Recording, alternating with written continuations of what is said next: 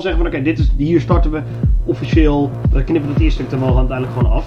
Ja, precies. Ik heb geen idee hoe lang dat dit uh, gaat. Welkom bij de zevende aflevering van de Retweakers podcast. Deze keer zijn we zonder Bart, maar we hebben wel weer een gast. En het is uh, Ruben, de, de, grote student. En uh, ja, misschien even kort jezelf voorstellen.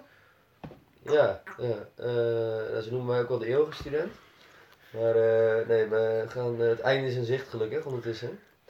Uh, ik ben al een jaar of is het, vijf en half woonachtig in Utrecht. Daarvoor in Rotterdam gewoond en daarvoor het ook zo mooie Honningsveld. Ehm, wat kan ik verder over mezelf zeggen? Ik hou van sporten.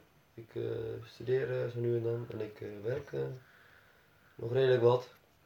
Dus ik ben altijd wel druk. Oké, oké. Okay. Ik vind het ook altijd om hier af en toe terug te komen. Ja, nee, helemaal mooi. En uh, we willen gewoon eens kijken naar uh, ja, studeren, studies en technologie. Wat heeft het met elkaar te maken en wat, uh, en waar gaat het allemaal heen? Want ik denk dat het ja, wel interessant kan zijn. Ik weet dat ik heb natuurlijk vorig jaar ben ik bij Utrecht, bij de Hogeschool Utrecht geweest voor een hackathon. Toen zijn we daar op de, bij de hogeschool zelf 24 uur bezig geweest om te bedenken van wat kunnen we nou eens in 24 uur bedenken, bouwen om de studenten te, te, te ondersteunen. Ik weet zelf dat wij, ik weet volgens mij de winnaar was wel een interessante app, die hadden een app bedacht dat je kon je, uh, hadden ze eigenlijk alle routes die je kan lopen als student. Dus als je bepaalde, je hebt natuurlijk bepaalde keuzemomenten als student, dat je nu kan zeggen van dan kan je een bepaald vakkenpakket kiezen of je kan een bepaalde richting van je studie kiezen. Hè? En dan ga je uh, een bepaalde, misschien dat je heel breed begint, met een hele brede algemene studie.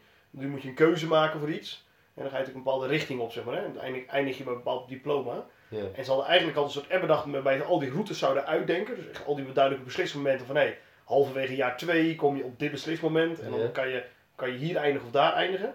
En dat je in die app ook eigenlijk mensen kon volgen die bijvoorbeeld op dat beslissement waren, of er zijn geweest, of mensen die al verder waren dan dat. En ook op die manier contact kon hebben met mensen die al zo'n keuze hebben gemaakt. Dus je zeggen, hé, hey, ik zie dat jij de keuze toen hebt gemaakt om deze weg te slaan, hoe bevalt dat en hoe zie je de toekomst dan verder voor je. Uh, en je kan misschien helpen mensen die een stuk terug zijn en een andere keuze moeten maken nog in die uh, boom. Yeah. Maar die heeft, heeft toen gewonnen. Wat ik op zich een heel cool idee vond. Yeah. Okay, dat kan mensen wel heel erg helpen. Misschien één om overzicht te geven in van uh, waar, weet je, wat, misschien kan het ook super onduidelijk zijn van waar moeten we heen. En uh, twee, ook wel interessant om mensen te vragen, hey, toen jij die keuze gemaakt, weet je, wat heeft jij toen... Uh... Nou, ik vind het wel interessant dat ze, wat ze natuurlijk al, eigenlijk al heel, heel lang proberen te stimuleren op universiteiten en hogescholen. Uh, dat contact tussen oudere en jongere studenten. Dat je gewoon niet elke keer zelf eigenlijk waar het wiel uit te vinden. Dat je gewoon, gewoon heel erg kan leren van uh, degene die voor jou zijn gegaan. En dan vind ik het wel interessant dat ze daar een beetje uh, de nieuwe techniek bij willen gebruiken. Dus dat je dan die lijnen echt veel korter worden. Ja, veel directer. Maar het, het, in die zin is het natuurlijk best wel, kan het een best langzaam pratend platform zijn. Het, is, het hoeft niet een chat-app te zijn of zo. Want in die zin kan je gewoon, hoef je alleen maar een keer een vraag te stellen en kan iemand anders gewoon een aantal dagen later op reageren. Want zijn antwoord blijft heel lang relevant. Dus als die vraag antwoord, als jij natuurlijk bij die bepaalde beslissingmoment ziet van hé, hey, je kan hier kiezen. Ja. Je kan teruglezen wat andere mensen daar gevraagd hebben en wat andere studenten ooit voor antwoord hebben gegeven. Dat blijft, ja, dat soort reactie blijft natuurlijk vrij lang relevant. Maar ook wel heel interessant hè, voor iedereen om te lezen van oh ja, dat uh, jij met die en die achtergrond had uh, dit en dit plan. Ja. Dus dat was wel interessant. Ik weet niet of het ooit gebouwd is. Dat weet ik niet. We hadden zelf volgens mij een app, een soort marktplaatsidee, waarmee we, uh, pro, zeg maar, je moet groepsopdrachten doen. Ja. En die groepsopdrachten, wat het idee was namelijk dat bedrijven kon soort uh, opdrachten pitchen. Dus ideeën van nou, dit dit, dat zou je misschien ook bij het bedrijf kunnen doen. En dan vooral waarmee je dan aan kan geven, wij zoeken bijvoorbeeld twee mensen van een marketingafdeling en drie mensen van een uh, salesafdeling of drie, drie accountant-achtig mensen. Om veel meer de, de samenwerking tussen de, tussen de verschillende groep, of de opleidingen, meer samenwerking al tussen te creëren tijdens je opleiding. Dus dat je opdrachten vanuit het bedrijfsleven hebt en dan heel erg samen met andere, uh, met andere opleidingen, zodat je al veel meer die samenwerking krijgt. Op een heel ja, dat vind ik wel interessant. Maar uh, ik heb altijd het idee dat een of andere manier, al die, zeker dan heb je het dan meer over HBO misschien, die praktische opdrachten allemaal nog best wel veel afstaan van, eh, van hoe het echt in het zakenleven gaat. Dus hoe, tot in hoeverre eh, zijn die probleemstellingen en zo die je dan voorgeschoteld krijgt vanuit eh, bepaalde vakken. Ja, ook echt, echt realiteit, zeg maar. Ik denk dat, die, die kans. eh, ze proberen nu steeds meer dat een beetje te verkleinen door veel gastcolleges te geven door mensen uit het bedrijfsleven. Die dan ook met opdrachten komen die, waar ze in het bedrijfsleven tegenaan lopen. Maar ik denk dat dat nog veel, veel te klein is in die zin. Ja, nou, dit was natuurlijk ook wel met het idee dat het bedrijfsleven zelf dat zou komen. Maar dat zie je natuurlijk met stage ook wel. Een stage is altijd een, een soort van. Het is wel in het bedrijfsleven, maar het is allemaal een soort isolement vanuit Ja. het bedrijfsleven. Je krijgt je eigen opdracht of je bent met je eigen dingen bezig. En je, je bent, het is natuurlijk lastig, want je kan nog niet alles wat een volwaardig bedrijfsiemand ook krijgt. Maar je wilt natuurlijk wel die ervaring al opdoen. Nou, wat ik laatst voorbij kwam, eh, zag komen was een, eh, een artikeltje over een stel studenten die wilden eh, als opdracht, volgens mij was dat vanuit de HVA, de Hogeschool van Amsterdam, dat ze eh, een soort Spotify wilden maken voor studieboeken. Dat vond ik ook wel interessant, want je hebt, de meeste studenten betalen zich gewoon groen en geel aan, eh, aan studieboeken. Proberen dat steeds online te verkrijgen en eh, samenvattingen via Stuvia, weet ik veel wat. Maar dat er dus eigenlijk gewoon een, een platform is waar je dus gewoon. Het stond niet heel duidelijk hoe het ingericht was, maar ik kan er wel iets bij indenken. Dat je dus een soort Spotify hebt, dus dat je een abonnement hebt op die. Ja, waarschijnlijk binnen jouw studie in een bepaalde richting. En die boeken dan gewoon eh, kan pakken wanneer je wil. Maar alleen als je ze gebruikt. En dat is natuurlijk eh, wat veel studenten tegenaan lopen. Eh, dat je een lijst hebt met boeken, maar dat je. ja, dat je de helft niet gebruikt, weet je wel. Ja, ja. Ik los het zelf altijd zo op als ik dan geld gestort kreeg voor een lijst met studieboeken. Dat ik eerst even naging welke ik wel niet nodig had en welke geleend konden worden. Ja. En dan hield je wat geld over voor andere dingen. Maar eh, denk dat dat wel een ding is waar heel veel verbetering in kan zijn. Maar ik zie natuurlijk ook wel gebeuren. Aan de ene kant heb je ehm, fysieke boeken gaan, denk ik, op nu wel een soort van verdwijnen. In zeker studentenleven lijkt me dat helemaal iets wat idealer is. Want hoeveel chiller is het als je gewoon op dag 1 van je studie een Kindle koopt, een goeie. En zeg maar, de rest alleen maar een van een abonnementje neemt op een of andere boekendienst of gesponsord krijgt vanuit de school. En vervolgens, kijk, ik denk studieboeken betuigt ook vooral voor degene die het maakt. Omdat niemand koopt het uit zichzelf. Ja. Dus het moet helemaal gefinancierd worden vanuit studie studieleven. Dus omdat er zo weinig van verkocht wordt, zijn de boeken, worden de boeken heel duur. Niet omdat papier duur is, maar degene die het maakt. Dus daar moet nog steeds wel natuurlijk geld naartoe. Maar dat het uiteindelijk nog gaat het daar naartoe dat je niet meer met die fysieke boeken loopt, maar gewoon met één goede reader. Eh, Ja. En dan en inderdaad zo'n abonnementsdienst lijkt me inderdaad eigenlijk het meest logische. Want dan kunnen ze ook veel beter inschalen hoeveel geld. Dan komt er zo'n geldpool terecht. En daar kan, die, kunnen de nieuwe boeken dan vooruit geschreven gaan worden. Dus dat, dat lijkt me wel iets in de toekomst wat, wat, waar we wel binnen nu en vijf jaar wel naartoe kunnen. Zeg maar, wat ik wel zie gaan gebeuren, dat steeds sneller zal gaan naar zo'n oplossing. Ja. Ja, het is wel grappig dat ik, eh, als ik een beetje kijk naar dus, hè, het leren en dan in combinatie met, de met de technologie van nu. Eigenlijk de eerste keer dat ik daarmee in aanraking kwam, zeg maar daar de vooruitgang in, was denk ik toen nog, eh, was volgens mij zelfs basisschool of net middelbare school, dat die smartboards helemaal opkwamen, weet je wel. Dus dat we eigenlijk ehm, vroeger wel met krijt en zo waren, en op een gegeven moment dat overging in eh, digitalisatie. Op een gegeven moment kon het natuurlijk steeds meer. En nu eh, is dat helemaal ideaal met Nou, volgens mij, ik denk dat volgens mij praktisch alle basisscholen en middelbare scholen zijn allemaal alleen maar, hè? Alleen maar om inderdaad. Omdat Ja. eigenlijk heb je aan de ene kant heb je nog steeds het voordeel van gewoon wat je vroeger had een krijtbord. Want het is nog steeds gewoon een bord waar je op kan schrijven en uit kan vegen. Maar aan de andere kant kan je dus alles wat je ooit opgeschreven sla je op. Hè? Vroeger veeg je het uit en was het voor altijd weg. En nu kan je gewoon dat even op. Of je er wat mee doet is natuurlijk twee. En het is gewoon gelijk een projector, want je kan er gewoon eh, video's op laten zien en dat soort lekkere zaken. Ja. Maar ik, denk- ik denk dat nog heel erg zoekende zijn van, weet je, je wil eigenlijk zo'n lesmethode ontwikkelen. Van hoe ga, hoe ga je dat nou echt heel goed inzetten? Kijk, de mogelijkheden zijn wel goed te bedenken natuurlijk. Hè? Ik bedoel van, Nou ja, er zijn natuurlijk nu ook alweer organisaties die dat de thuisschool eh, heel erg is motiveren. Amerika heel groot. Ja, dus dat je gewoon vanaf huis gewoon die colleges krijgt. Of eh, lesjes, ook op, gewoon, eh, op lagere school en zo. En het gewoon vanaf thuis kan doen. Nou ja, wat je in ieder geval heel erg mee stimuleert als je dat doet, is dat je nog veel meer gaat kijken naar hoe snel leer jij. En niet meer, want anders zit je natuurlijk, je zit natuurlijk met 26 mensen van jouw leeftijd in groep 4. En daar krijg je allemaal dezelfde stof.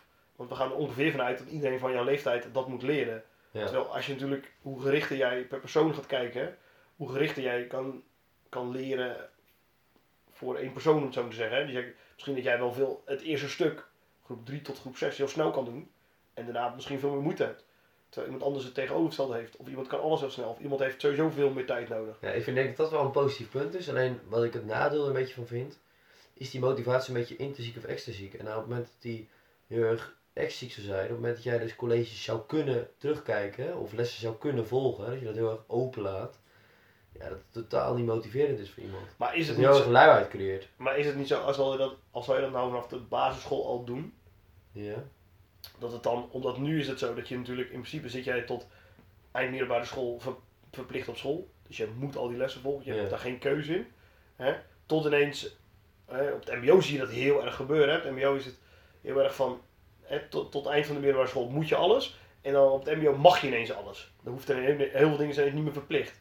En daardoor is voor heel veel kinderen dat last, want je bent 16. Je denkt, oh nee, ik hoef helemaal niet meer naar school. Dan ga ik ook gewoon niet, want ik vind het heel boeiend. En dan lukken die eerste paar jaar niet, zeg maar. Omdat je niet helemaal met die vrijheid om kan gaan. Maar wat als je die vrijheid al helemaal teruglegt naar, weet ik veel, groep 3. En dan veel meer individueel bezig bent met iemands leerplan. Ja, ja. Dan kan je natuurlijk een kind van eh 7 niet helemaal zelf laten bepalen of een les rekenen wel of niet gaat volgen. Maar wel al veel meer op die manier eh, ermee omgaan.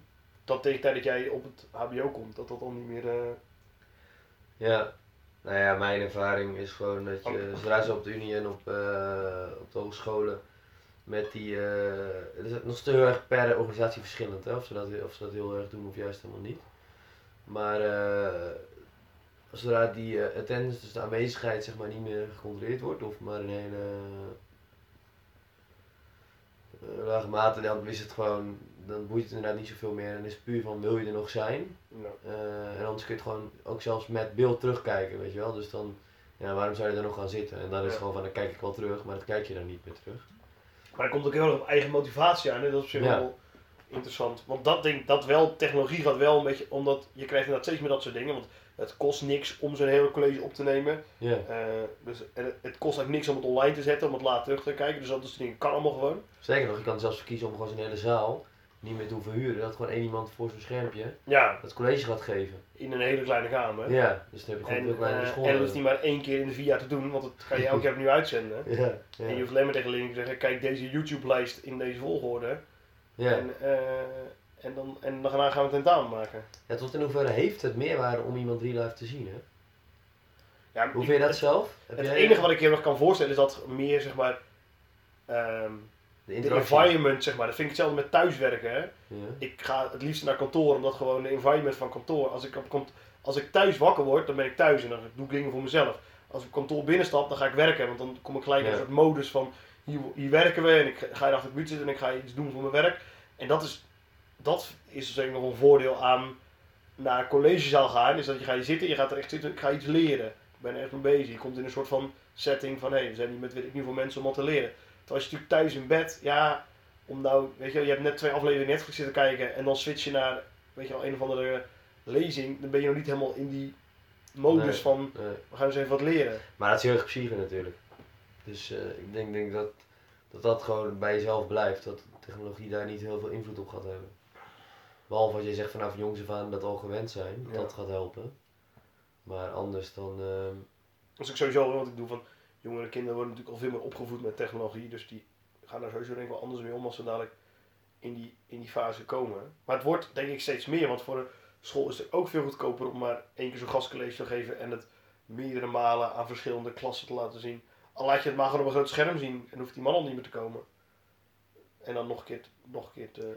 maar die scholen als eh, LOE en zo en NCOI of zo.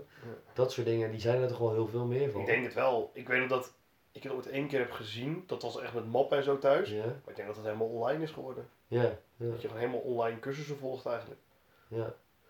Dat lijkt me dan weer helemaal niks of zo. Als je dan toch... ehm, Ja, toch, weet je, je hebt ook groepsopdrachten, alleen is het allemaal online. ja, ja. Dan moet je online met mensen communiceren. En...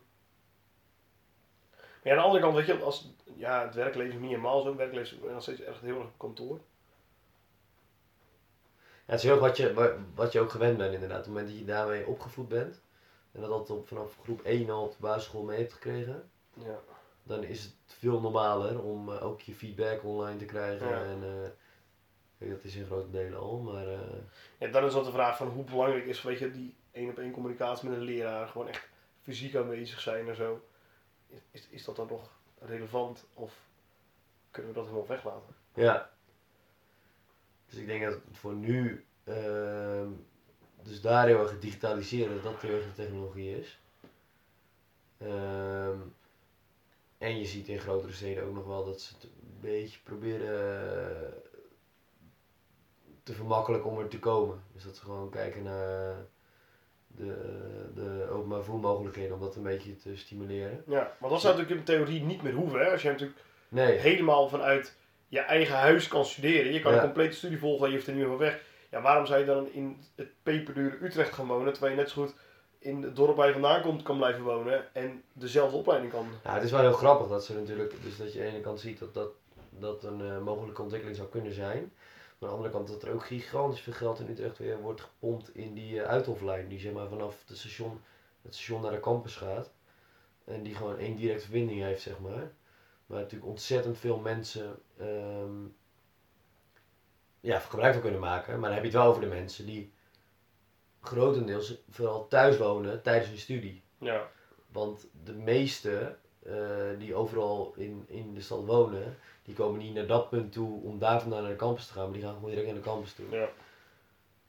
Dus dan heb ik meer over het percentage dat dan nog niet eh, op zichzelf woont of zo. Dat die daarmee. eh, Maar dat zou natuurlijk voor mensen, kijk als jij natuurlijk helemaal je studie zelf online kan doen, hè, dat je niet meer, dat praktisch niet meer naar zo'n ding hoeft, dan hoef je het ook helemaal niet meer naar de stad toe. Dus wat heeft dan het voordeel nog om in de binnenstad te gaan wonen? Ik vraag me af, op welke termijn zou je, dat, zou je die ontwikkeling zien? Denk je dat het heel snel allemaal eh, online zou gaan? O- Nou, ik denk het niet. Eén, omdat er heel veel banen mee gerept zijn. Ja. Natuurlijk, hè. Eh, en het is een beetje hoe het nu gaat, hè. Dat is toch, je moet dan echt wel een soort van een manier van leven gaan doorbreken, om het zo maar te zeggen. Hè? Als je dat zou willen doen. Als je echt studies... Omdat, want waarom zou je dan bijvoorbeeld ook naar de Universiteit van Utrecht gaan? Waarom zou je niet gewoon gelijk een of andere Britse universiteit, weet je wel, daarheen gaan? Als je dat online kan volgen. Ja. Want dan kan je natuurlijk over de hele wereld, elke universiteit ter wereld kan je dan volgen. Dus ik denk dat dat nog wel. Ik denk wel dat het een langzame verandering gaat zijn. Dat gaat natuurlijk nooit in één keer. Maar uiteindelijk dat het wel een beetje zo richting opgaat. Ja, ja. Of het moet natuurlijk niet werken. Hè? Of het moet ook echt bewezen worden van dat het, dat het daadwerkelijk heel goed is om in een ruimte te zitten met een leraar. Weet je, als we dat eigenlijk dat kunnen bewijzen, dat dat is heel belangrijk, dan, eh, dan niet inderdaad. Ja. Het enige wat we natuurlijk wel krijgen, als we alleen maar allemaal thuis gaan studeren, dat één ding wat helemaal weg gaat vallen, is studentenleven. Dat waar we nu allemaal nog, eh, ja. waar ja. nu allemaal nog groots en breeds gebruik van gemaakt wordt. Aan de andere kant heb je daar ook weer meer tijd voor dan natuurlijk. Als je, Nee, maar ja, als jij gewoon in een dorp blijft wonen en jij zit op een universiteit in, eh, in Houston, volg jij. Of niet eens, misschien gewoon de online. Ja, oké, maar niet, het grootste gedeelte van Nederland woont niet in het dorp, toch? Of is het wel? Ik echt eh, niet. maar weet je, dan nog. Als jij, dan ben je gewoon eh, vanaf je ouders nog steeds, weet ik veel. Ja, je hebt natuurlijk veel minder eh, die samenhang. Van, Want waarom zit je op een studentenclub of iets dergelijks? Jij zit met z'n allen op dezelfde opleiding of op hetzelfde gebouw, kom je elke keer. En daarom heb je samen iets. Ja, maar dat is wel een groot verschil natuurlijk. Want je hebt natuurlijk, in die zin heb je vanuit je studie, eh, heb je gewoon studieverenigingen. Dus stel je voor je doet eh, geneeskunde, dan heb je gewoon je studievereniging van geneeskunde. Dus, dus dat brengt je een beetje samen. Maar je hebt natuurlijk ook de algemene studentenverenigingen. En die, eh, daar kom je gewoon samen omdat je eigenlijk allemaal studeert. En in die student, de tijd dat je studeert gewoon eh fantastische tijd wil hebben. En dat je daarom daarbij met z'n allen komt. En dat je dan hetzelfde deelt eigenlijk. Dus dat je met z'n allen een- misschien sommigen een part-time jobje hebben. En voor de rest gewoon eh, veel aan het studeren zijn. En afleiding zoeken in de avonden om eh, een beach te doen bijvoorbeeld. Dus maar ik denk wel dat, het- dat het veel minder wordt, sowieso. Want je bent veel meer op, het is veel meer eilandjes. Ja. En bijna eilandje alleen. Ja. En niet meer. Maar misschien dat het ook dan wel weer aantrekt. Maar ja, dat, dat is lastig, dat is lastig. Kijk, ik denk dat ze, dat het zijn natuurlijk een beetje instituten wel bijna. Weet je, zo'n zo'n studievereniging, studentenvereniging. Ja, ja, die gaan ook niet zomaar eh, En dat gaat natuurlijk niet binnen nu en ineens een paar jaar vertrekken. Nee. vertrekken. Het zou heel grappig zijn natuurlijk als daar een ontwikkeling in zijn. Je, je hebt ook veel verschuivingen in gezien hoor. Dat, eh, maar ik weet niet of dat met, met, ja, in de jaren 70 natuurlijk wel met de tijd te maken had. Dat, eh, al die hippies en zo, dat er op een gegeven moment veel minder aanwas was voor... ehm, Voor de studentenvereniging. ja, ja, op een gegeven moment is dat wel, ehm, wel weer langzaam aangetrokken. En nu eh, zie je de laatste tijd heel veel negatieve, eh, negatieve media er eh, van langskomen. Ik Ja, ik, denk, ik zou eerder zeggen, er is te weinig positief media over. Nou, ik zag toevallig vandaag weer een artikeltje dat... ehm, eh, je had op een gegeven moment had je zo'n Rambam-programma, dat ging een beetje over die ontgroeningen van die verenigingen. Ja.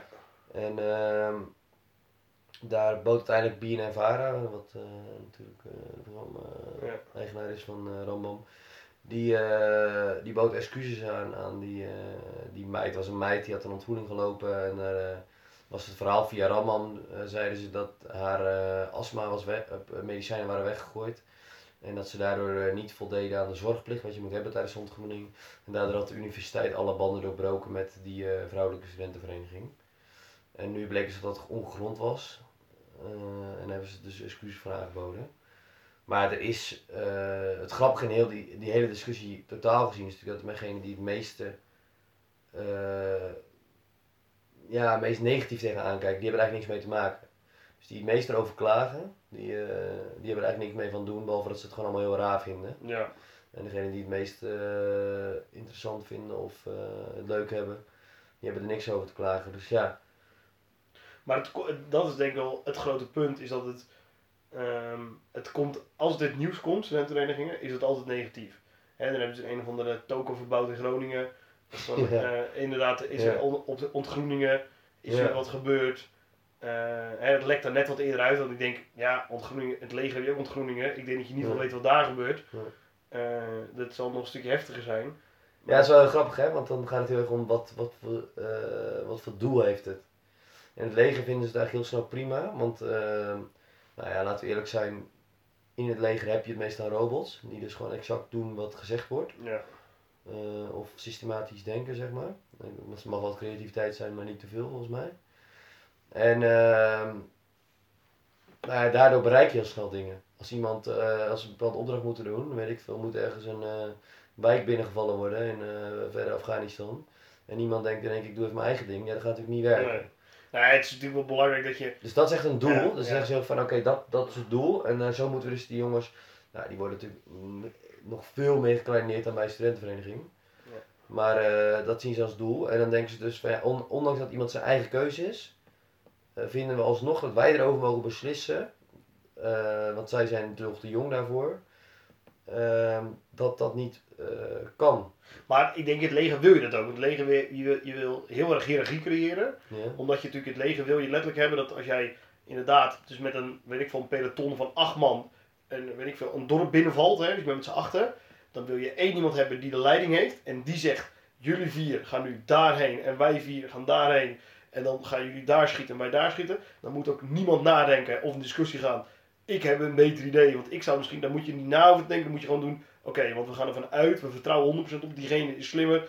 We doen wat hij zegt. En dan gaan we er 100% voor wat hij zegt. En dat willen we natuurlijk increëren. Maar dat is natuurlijk niet, waarschijnlijk niet heel erg in de mens zelf. Hè. Dus je moet eerst een beetje... Ja. Maar ik denk dat degene die het meest klagen over ook die eh, hiërarchie binnen verenigingen, dat die zelf nooit eh, het leger zouden kunnen halen. Die zouden daar gewoon net zo uitvliegen. Die kunnen, die kunnen niet tegen, t- tegen dat ding. tegen die hiërarchie. Maar ik en- denk, niet, ik denk wel dat het ontgroenen bij een studentenvereniging een ander doel heeft dan ontgroening bij het leger. Ja, ja, sowieso natuurlijk. Kijk, dat is een andere missie. Maar eh, verbroedering is natuurlijk bij beide hetzelfde. Ja. Dus eh, dat je meer naar elkaar toe groeit. Ehm, het heeft natuurlijk op een bepaalde manier overeenkomst, alleen het doel is anders. Het doel, het doel is dus puur verbroedering. Eh, en ook, maar het komt eigenlijk ook weer neer op verbroedering, is dat je natuurlijk heel vaak hebt de mensen die eh, het altijd prima gehad hebben thuis. En eh, nooit ergens over hoeven te klagen. En ook nog eens een goed do doos, dosis. Nou ja, en dan bij zo'n studentenleven aankomen en denken we gaan het helemaal maken. En die dan even op een plek gezet worden door zo'n ontgroening. En ik denk dat dat niet verkeerd is. Dat je gewoon zegt van jongens, beginnen allemaal onderaan. Want dat zorgt ook weer dat je meer tot elkaar komt. Alleen waar bij mij, eh, waar ik persoonlijk van denk, ja dat is allemaal onnodig, is gewoon meer eh, ja, hoe er soms met vrouwen wordt omgegaan. En eh, fysiek gezien denk ik dat iemand heel veel kan hebben. Zolang je maar gewoon wel van iemand afblijft, zeg maar. Ja. Dus ik denk dat dat een beetje de grenzen kunnen zijn. Nou, en wat ik ook wel in die zin boeiend is natuurlijk dat als je een jaar of tien geleden, toen we nog geen smartphones hadden, nog voor 2007, toen was het ook gewoon, het enige wat je nog kon horen is alleen maar de verhalen Ja, op op, dat was alles. En we zijn nu in een leeftijd dat iedereen, weet je al, een, weet je al wat tien jaar geleden gewoon de beste camera's ter wereld waren, dat heeft iedereen nu in zijn broekzak zitten. Ja, als jij op die ongelukkig maar even je telefoon erbij pakt of iemand is in de buurt, ja, alles staat op beeld en het is altijd vastgelegd. Iemand kan foto's maken, iemand kan... Dus waarbij het vroeger kon je natuurlijk ook gewoon een beetje, nou, je, je- die, met die ontgroening, je ging ergens in een of andere hut zitten met z'n allen. Nou, er gebeurde van alles en nog wat. Nou, er bleven wat eh, legendarische verhalen over, maar niemand kon nooit weten wat precies gebeurd was. Nu wordt alles, kan praktisch vast worden gelegd. En het gaat het internet op en het gaat er nooit meer af. Dus het wordt ook in die zin steeds bekender wat daar gebeurt. En daardoor komt het open. En dan zeg je inderdaad, gaat, iedereen gaat natuurlijk zijn mening erover geven. Ja, en dan zijn er heel veel mensen die niet begrijpen waarom dat is en hoe dat is. En die gaan er dan een mening over geven ja, zo hoort het niet en dat kan allemaal niet. En, eh, ja, en het is heel interessant natuurlijk tot in hoeverre heb je jezelf al ontwikkeld en heb je daar een mening over. Dus als jij daar als 17-jarig, 18-jarig broekje binnenkomt en je denkt, oh dat kan allemaal wel, of zij wel weten hoe het moet en dit zal allemaal wel normaal zijn. Eh, of je hebt op een gegeven moment een beetje doorontwikkeld en ehm, ja, je kan iets sneller eh, relativeren, maar soms ook juist oordelen van hey, dit, dit hoort helemaal niet of dit, dit eh, is heel gek, dit is heel raar. En dan is het ook heel erg hoe, hoe ver is iemand persoonlijk en, ehm, en puur leeftijd. ja. Ik denk, ehm, ja, ik was gewoon in die zin wel iets ouder toen ik erin kwam. Zeg maar puur echt in het studentenleven bij verenigingen. Dus ik had meer zoiets van tijdens de ontgroening van ja, dit is een soort, even een film misschien. De, zij hebben, of een toneelstuk, zij hebben gewoon even die rol deze week en ik even deze. Ja. En daarna ben je gewoon weer even goede vrienden. Maar als je het heel anders bekijkt en dat heel serieus op zou nemen, dat je, dan kijk jij gewoon de, in ieder geval je eerste jaar van je studententijd heel erg op tegen degene die tegen jou moest zeggen wat je moest doen, weet je Ja. Dan kun je het ja. helemaal niet relativeren. Ja. En dan, eh, dat is natuurlijk een hele ongezonde situatie. Dus, dus, dus dat daar eh, een beetje nuance gezocht moet worden, is wel duidelijk. Ook eh, zeker ook voor de, eigenlijk nog kinderen die dan aankomen en maar van alles toegeschreeuwd wordt, zeg maar. ja. Dat is wel interessant. Maar denk, maar denk je dat het, zeg maar, dat het killing is nu? Dat we dus nu alles vast kunnen leggen? Dat het steeds concreter naar buiten komt wat er allemaal gebeurt? Denk je dat, zeg maar, als het natuurlijk steeds meer naar de media komt wat daar in die ontgroeningen gebeurt, dat het of het wordt heel veel minder dan het eerst was, dus heftiger. Dus dan wordt het eigenlijk zeg maar, veel meer gewoon een gezellig weekendje weg en drinken. Ja? Dan dat het echt nog een eh, eh, zo'n verbroedering wordt en eh, wat meemaken. Omdat het dus steeds meer naar buiten komt in de media wat er Ja. allemaal gebeurt. En Ja. steeds gedetailleerder en steeds meer vastgelegd wordt. Ja, ik denk eigenlijk dat het ehm, nu wel redelijk normaal is. Hoe het nu gaat. Want eh, de echte excessen die nu naar buiten komen, die kunnen ook echt niet. Weet je wel? Dat, eh, Mhm. Uiteindelijk was het een beetje een lulverhaal dat in Groningen dat een sushi tent was verbouwd. Maar eh, als zou dat wel gebeurd zijn, dan kan gewoon niet. Nee, natuurlijk, dat is ook Dus, waar, dus in die zin... En hetzelfde natuurlijk het verhaal met dit BNN. Kijk, iemand, weet je, medicijnen weg gaan gooien of zo, is natuurlijk ook iets waar je zegt van, ja, dat moet Dat kan gewoon niet. Dat maar ik vond het wel het nadeel dat er daar heel erg een eh, verhaal werd geschetst. Op het moment dat je natuurlijk dan echt beeld- bepaalde beelden worden samengesteld. En dan kun je natuurlijk heel erg een verhaal maken. Ja, En eh, dan gaat het wel de verkeerde kant op. Maar dus ik vind het in die zin, eh, antwoord op je vraag, ik denk niet dat het heel negatief is, dat er nu steeds meer wordt opgenomen. Alleen het nadeel is een beetje dat vooral de mensen die er al tegen zijn, het heel erg gaan gebruiken. Of eh, gaan gebruiken om het, ehm, ja, gewoon een beetje iets hebben, een stok hebben om nog mee te slaan, zeg maar. En eh, ik denk dat het puur goed is voor het feit ja, dat je dat soort dingen gewoon minder voorkomen. ja. En dat het eigenlijk wat gereguleerder wordt. Ja, ja. Maar ja, het, het, het is al redelijk zonder drank tegenwoordig en zo, toch? Ja, sowieso. Het mag niet meer gedronken worden eh, door degene die. eh er wordt volgens mij nog wel eens wordt de kantjes daarvan afgelopen. Maar je kunt natuurlijk heel ver gaan. In, eh, ook in dat opzicht. Zij had dan een bril. En ehm, volgens mij was het een bril met een camera ook, dacht ik erin. Die van Rambam. Ja, ik heb het niet gezien, maar... Oh, eh, en er werd gewoon alles gefilmd en opgenomen qua geluid. Eh, ja, ik vond het ook wel grappig dat ze niet echt door hadden dat zijn en om een bril op het hoofd had zitten. Ja, maar dat is misschien nog een, maar over een jaar of drie kan je natuurlijk misschien wel, of over vijf jaar kunnen wij camera's bouwen die zo klein zijn, Ja, waarbij je letterlijk alles Ja. kan filmen. Ja, ik zag het laatst nog, was, ik had die Spaanse serie afgekeken en toen, eh, ik weet niet of je die gezien hebt. Die over die, eh, dat Spaanse munt eh, een overval gaan doen. Nee. Op Netflix stond hij. En dan hadden ze een van de FBI-agent die dan even binnen kwam lopen om een soort medische hulp te verlenen. Die eigenlijk een FBI-agent was en nou weer terug bij die gijzelaars. Die hadden ze heel veel zijn bril afgepakt. hadden ze een soort vierkantje in het pootje gesoldeerd. En dat was dan een microfoontje. En Mm. daar was hij in één keer een beetje de mol binnen het eh, gebeuren. Maar het was heel grappig hoe ze eigenlijk zo'n klein eh, puntje daar in die bril eh, wisten te monteren. En ik geloof wel dat dat kan, zeg maar, zo klein al. Ja, Dat ze zover zijn om. ehm, jawel, we kunnen echt heel klein al ja, camera's maken, dat soort zaken. ja. En, en dat is beter opnemen. Maar het is, ja, dus ik denk uiteindelijk dat het wel een, dat het nu op de goede weg is. Alleen, ja, je zult ook, je ook vast mensen hebben die dat soort nieuwe technieken alleen gaan gebruiken om dat soort organisaties zoveel mogelijk naar de Filistijnen te helpen. Ja, En eh, ja, dat vind ik een- weer meer een beetje een ongezonde ontwikkeling. ja. Ja, ik denk dat voor de rest zetten we niet heel veel. Ja, het is misschien nog steeds een beetje natuurlijk gewoon gezellig Ouderwets. met z'n allen.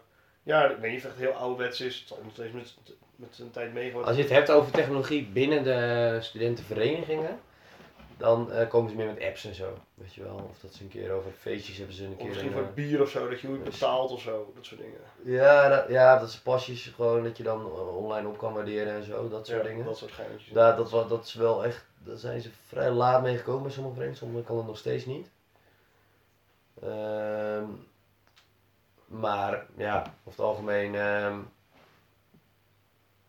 zijn, ze, zijn ze er wel wat in vooruit gegaan. Alleen het is gewoon heel duur. Als jij een app laat maken is het wel prijzig en eh, Ja, ja. wordt het af en toe voor een lustrum of zo wordt er zo'n appje ontwikkeld. Maar daar zijn ze wel eh, redelijk wat voor kwijt. Ja, ja, inderdaad. Maar dus een passysteem is dat, dat kan nog wel, eh, dat kan nog wel slim zijn inderdaad. Omdat, ja, je contant geld gaat toch wel een beetje, is natuurlijk op zo'n zo'n tour wel. Ik denk trouwens wel een punt wat, wat binnen de hele studentenwereld ehm, negatief is geweest aan, die, eh aan de vernieuwde technologie, maar dan heb je het meer over WhatsApp natuurlijk wat al een tijdje bestaat. Is natuurlijk dat er heel snel dingen die gebeuren en die negatief zijn over een bepaald persoon, dat die heel snel via groepsapps overal eh, naartoe gaan. Ja. Dan heb je het dan, eh, als je het over hebt, buiten de vereniging had je zo'n verhaal met die Chapa, weet ik veel wat, dat, dat soort dingen heel snel weggaan. Ja. En nu kwam er weer een fotoserie bij van die toekomstige, of die vriendin van, hoe heet zij? Die ook in Suits speelde. Oh, van Prins Harry. hè? Ja, er, kwam, er, komt er dan weer voorbij. Maar ehm, ja, dat binnen de studentenwereld wo- worden heel snel, eh, vooral ook dames, heel snel in die eh slethoek neergezet. Ja. Doordat er eh, in die groepsapps en zo, en, en tien jaar geleden ja, kon je een sms'je rondsturen van ja, die heeft het zo gek gedaan, maar dat was het, weet je wel. Ja. Ja, of dan moest je het mond op mond vertellen. en Zo. Ja, Ja, ik, ik denk dat dit nog een veel groot probleem op middelbare scholen is natuurlijk, waarbij ja, jongen, jongeren helemaal niet weten hoeveel impact dat heeft. En Ja. helemaal dat, want dat doe je natuurlijk helemaal. Kijk, ik denk dat studenten nog al wat slimmer zijn en dan daadwerkelijk gewoon even, weet je, een nieuwtje willen vertellen. Middelbare school is ook veel meer om jezelf omhoog te krijgen, iemand anders naar beneden te trappen. Ik denk dat dat heel heftig daar is en zo. En ook wie in welke groep mag zitten en, eh, en dat zulke zaken. eh, Ja. Ik denk dat dat veel heftiger is. Maar ik geloof wel dat dat een ontwikkeling is die we meer als maatschappij ook dolmaken die gewoon, eh, ja, ik weet niet of dat heel goed is, heel gezond is. nee, ik denk dat dat, dat, dat beseffen gewoon niet zo is. Of dat, hoe, dat, eh, hoe we daarmee bezig zijn. Ja. Oké, oké. Nou, interessant. Eh, ik denk dat we eh, ja, een paar mooie dingen hebben aan kunnen tikken van het studentenleven. Ja, en ik vind het wel grappig, om, eh, ik denk dat er gewoon heel veel nog in ontwikkeling is. Ook eh, of het nou is meer met die platforms, eh waar je het hebt over eh, hè, het contact waar studenten tegenaan lopen en dat oudere studenten dan tegenaan gelopen zijn. Ja. Of het nu meer binnen is colleges die je online terug kan kijken of veel meer opdrachten die je digitaal kan inzien en kan delen. Ik denk dat dat een beetje de ontwikkelingen van nu zijn. Ja, ik denk dat, we, dat, het, dat het op zich nog wel vrij rustig gaat. Dat het niet helemaal, Heel geleidelijk, ja. Ja, dat het niet helemaal, eh, Dat het gewoon goed met zijn tijd meegaat, maar ook niet op zijn tijd vooruit probeert te lopen. Dat het helemaal uit de hand loopt. Nee, en ik denk dat sommige dingen ook best lastig zijn om de, die grote organisaties er doorheen te komen. Ja, nou, zeker in, in dingen als het hele scholensysteem in Nederland. Dat is, ja, verandering is daar gewoon lastig. Dus Ja. dat, eh, Yes. Oké, nou bedankt eh, dat je er wilde zijn. Ja, en, eh, ja, leuk. En bedankt voor het luisteren. En eh, tot de volgende keer.